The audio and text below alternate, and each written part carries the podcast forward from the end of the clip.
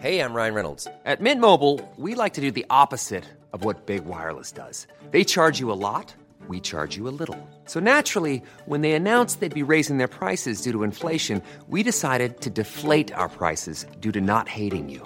That's right. We're cutting the price of Mint Unlimited from thirty dollars a month to just fifteen dollars a month. Give it a try at mintmobile.com slash switch. forty-five dollars up front for three months plus taxes and fees. Promo rate for new customers for limited time. Unlimited more than forty gigabytes per month slows. Full terms at mint mobile dot com. Join us today during the Jeep Celebration event. Right now, get twenty percent below M S R P for an average of fifteen thousand one hundred seventy-eight dollars under M S R P on the purchase of a twenty twenty-three Jeep Grand Cherokee Overland four by E or Summit four by E. Not compatible with lease offers or with any other consumer incentive offers. fifteen thousand one hundred seventy-eight dollars average based on twenty percent below average M S R P from all twenty twenty-three Grand Cherokee Overland four by E and Summit four by E models in dealer stock. Residency restrictions apply. Take retail delivery from dealer stock by four one. Jeep is a registered trademark. Ever heard the expression, what a load of gobbledygook? Or perhaps, stop talking gobbledygook. Where on earth did this strange sounding word come from and what does it mean? It's time to return to Wordfoolery, where we discuss the origin of words. And the lady that has done the research and discovered the story behind these words is author Grace Tierney. She is back for more Wednesday Wordfoolery. How are we doing, Grace? Hi, Sinead. It's lovely to talk to you. Listen, Happy New Year, because we haven't spoken to you since the start of twenty twenty-one. It's great to have you back. Um, maybe we should start with gobbledygook, um, because I've been talking this all morning, really. Doesn't it just mean talking a load of nonsense? Well, no, it doesn't. All right, okay. It doesn't really mean what we think it means at all, and it's a really peculiar word. So when I'm researching words, I often end up in all these cul-de-sacs and tangents, and it's great fun and I enjoy it. But in the end, you often end up with a theory that you can't one hundred percent prove. Gobbledygook is amazing. We know exactly who invented it, exactly when it was first used, exactly what he meant, and exactly where he got the word from. Ooh. So it's one of these ones where you know the history down to the last dot or the last G in this case. So gobbledygook isn't talking rubbish, or my interpretation of it is somebody goes la la la la la blah blah blah blah blah. That's yeah. gobbledygook, right? No, it's not that at all. So what it means is the over-involved, pompous talk of officialdom, right? So basically, it's a protest over the nonsense that you'd see in written memos or political documents, or just over-elaborate talk. So it's not necessarily talking rubbish. It's just you don't want to listen to it anymore. Ah, is it kind of like just get to the point? Is it those people who use flowery language, just come on, get to the point, that kind of thing, no? Yeah, I might be guilty of that a little bit myself. Listen, I love, I love a bit of flowery language myself, don't knock yeah, it. Yeah, well, it has its place, but I can understand the frustration that drove this poor man to inventing it. So it was invented by a, uh, a Texan who was also a politician, but he's a guy called Murray Maverick. And he lived in the late eighteen hundreds and early nineteen hundreds.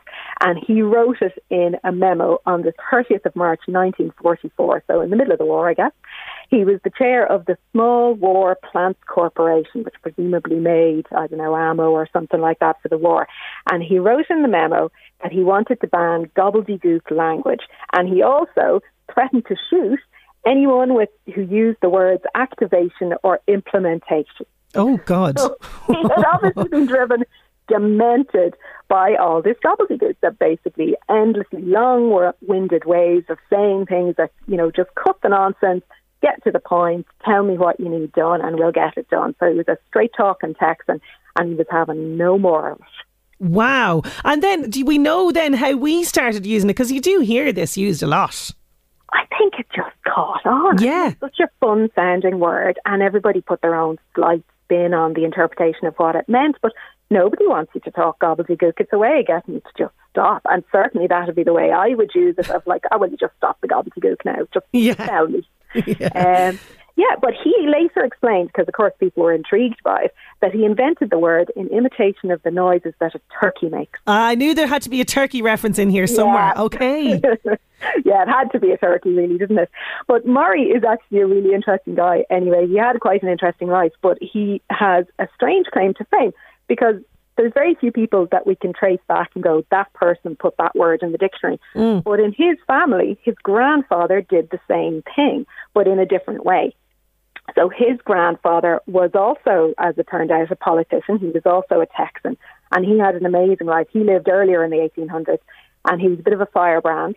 He was a politician, he was a rancher, and he was a gold miner, so he had quite an unusual life. And he gave us the word Maverick because oh. his surname is Maverick. So he, the grandfather is Samuel Augustus Maverick, which is a heck of a name. And he was very much a nonconformist. So he only became a cattle rancher when he won a herd of cattle uh, in payment for a debt.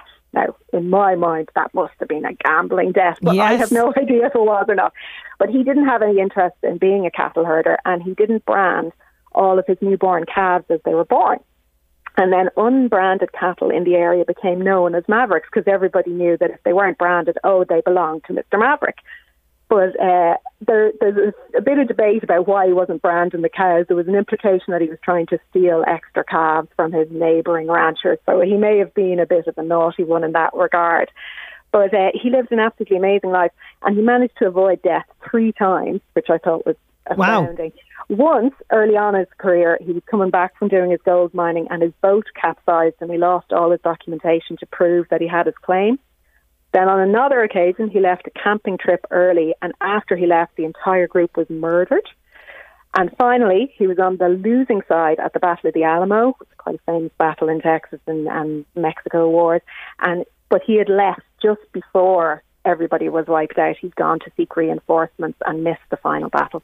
Wow, very interesting. Oh, who was to know that all of this lovely information was behind the word gobbledygook? Love it. Now, you know, we're all at home at the moment, and I think most of us at this stage would just love to sleep away January and just wake up when life returns to normal. And in this vein, you've discovered some topical words for us. The first is hibernacle. Yeah. Uh, hibernacle, um, which is kind of an odd one to pronounce, but it, it looks a bit like tabernacle, but hibernating instead of, instead of tabernacle. Um, yeah, I, I have one of these, I confess, um, primarily because when I found the word, I went, oh, I want this. I really want this. Um, so a hibernacle is a place where an animal hibernates. Okay. But it can also mean a winter retreat, a winter retreat for humans as well. So it's not just for animals.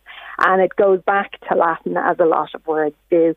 So there was an original form of it, which was a hibernaculum, uh, which meant the winter quarters or tents for winter. Now, obviously, animals don't usually live in tents. So clearly the origin of it was with shelter for humans and probably shelter for soldiers.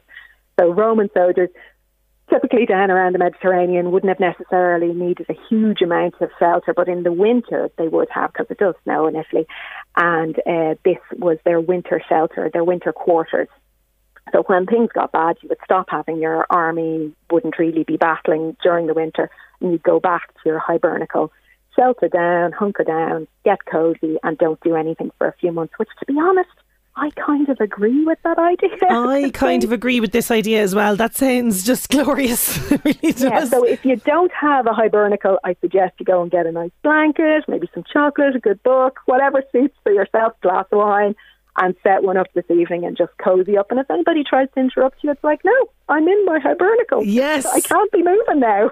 I love that one. I love that one. Uh, now, I'm hoping I'm pronouncing this one right. Uh, I've never heard of this. This is Uhtceare, is it?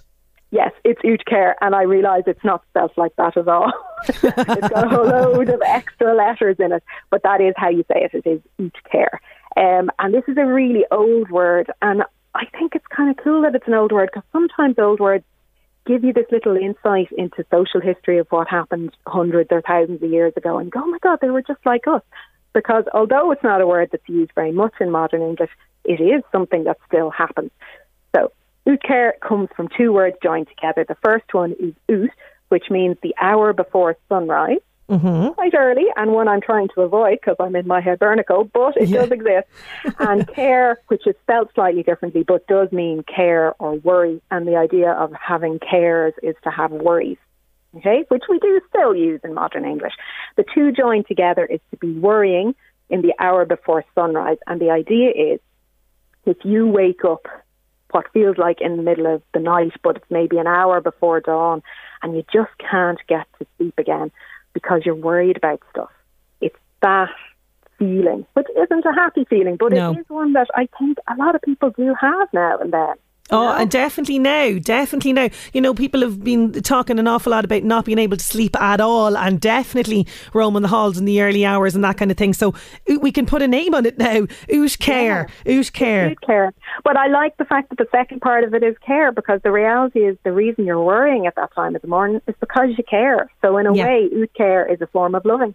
Ah, okay, that's a good way of looking at it. Yeah. Now, listen, per- forgive me on this next one now, because no clue do I have on how to pronounce this one. Dormiveglia, is it? I'll, I'll let you out with that one. Okay, okay, it was my best not, attempt. Well, this, in fairness, isn't an English word, but I, I do kind of think that we need to adopt it, because I don't think, or I certainly haven't found, and I'm open to correction, I haven't found an English word for this, and I think we need to borrow this one. I would say it's dor- Dormiveglia. I Veglia, think. Okay, because it's Italian, yeah. isn't it? Yeah, yeah, yeah. It's that would Italian. Make sense. It's definitely dormy. Anyway, that's definitely correct for, for the first part. And dorm is anything to do with sleeping, okay? So in this case, it's the space of time between sleeping and actually fully waking up, okay? So if you wake, for example, at the weekend, before an alarm clock goes off or before a young child comes into you, and maybe that never happens for you, but it, it happens sometimes in your life, and you just wake and nobody's got any demands on you, you're cosy, you're comfy, you're stretched out, and maybe you're just trying to get back the end of a good dream, and you're just content to lie there and think about, what will I do today? Oh, this is lovely. That's Dormiveglia. No, I've never experienced that at all. Oh, you poor thing. You poor thing. It sounds well, amazing. Day. I really want to experience this. Yeah. That is fantastic. Now, there's another thing that you've uh, come across uh, this month as well. Hand selling. What's this all about now? Or handselling. Handselling. Handselling. I know it has a D in it, but the D is slightly handselling. Silent. Okay, so it's nothing to do with selling hands. No, it's not selling hands. It's definitely not. Although it is related to hands, funnily enough. Okay. Um, so you've never heard of handselling at all? No. Okay, interesting. I bet some of your listeners have, okay, because I put a bit of a call out on this one late last year to do a bit of research on it, and I thought I was the only person who did this. Uh, it's a, it's quite an old custom, and it's still observed in my family, and I had mentioned it in passing to somebody and said, I don't think anybody does it. And all of a sudden there was a flood of people from all over the world, which is, Twitter is great for that, came back to me and went, oh yeah, I still do this. Oh yeah, I do that as well. Oh yeah, we totally do that. So maybe this is one you can pick up. Okay. Um, so handselling is the tradition of, if you buy a new purse or wallet or handbag, something that would traditionally contain money of some form, you shouldn't use it until somebody else has put a coin inside it. Ah, yes. Good luck. Yes, no, I have had this before. All right, like say if a grandparent or, you know, somebody gives you uh, a new a new wallet and they pop a few bob in it. I have experienced that. I just never knew the term. Absolutely. I'm sure there's people out there that have experienced this. Do you do this, by the way? Do you still uh, practice this custom? Let us know on oh eight six, one eight hundred, six five eight. I love that. That's really nice. Yeah, so that's what it's called, it's handselling. And my mum always did it with me, and I now do it with, well, particularly with my daughter. And my son's kind of like, oh yeah, whatever, mum. Yeah. But my daughter likes the idea. She's like, well, free money, it's all good. Um, but yeah, and it turns out that it's quite an elaborate custom, and it probably goes back to the Vikings, because it comes oh. from Saxon and Danish words, and it originally meant to deliver into the hand. So it was a way of handing something over. But there's a whole custom around it, and it relates to January, which is why I thought I'd talk about handselling today. So the first Monday in January is traditionally called Old Hansel Monday.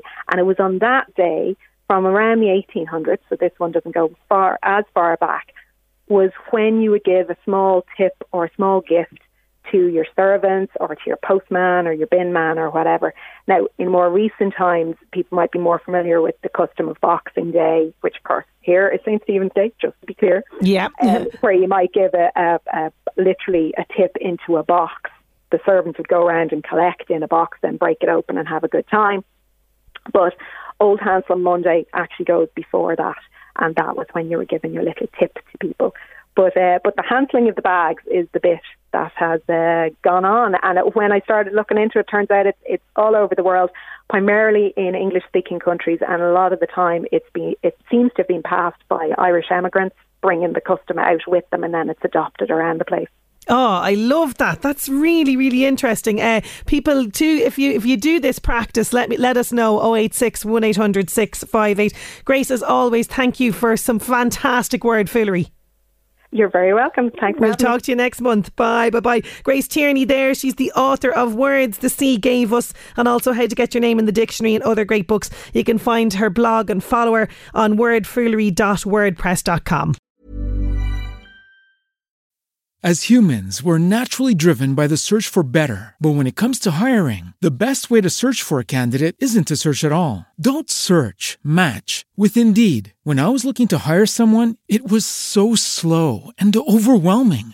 I wish I had used Indeed. If you need to hire, you need Indeed. Indeed is your matching and hiring platform, with over three hundred fifty million global monthly visitors according to Indeed data, and a matching engine that helps you find quality candidates fast. Ditch the busy work. Use Indeed for scheduling, screening, and messaging so you can connect with candidates faster. And Indeed doesn't just help you hire faster. ninety-three percent of employers agree Indeed delivers the highest quality matches compared to other job sites, according to a recent Indeed survey. And listeners of this show will get a seventy-five dollars sponsored job credit to get your jobs more visibility at Indeed dot com slash podcast. That's Indeed dot com slash podcast. Terms and conditions apply.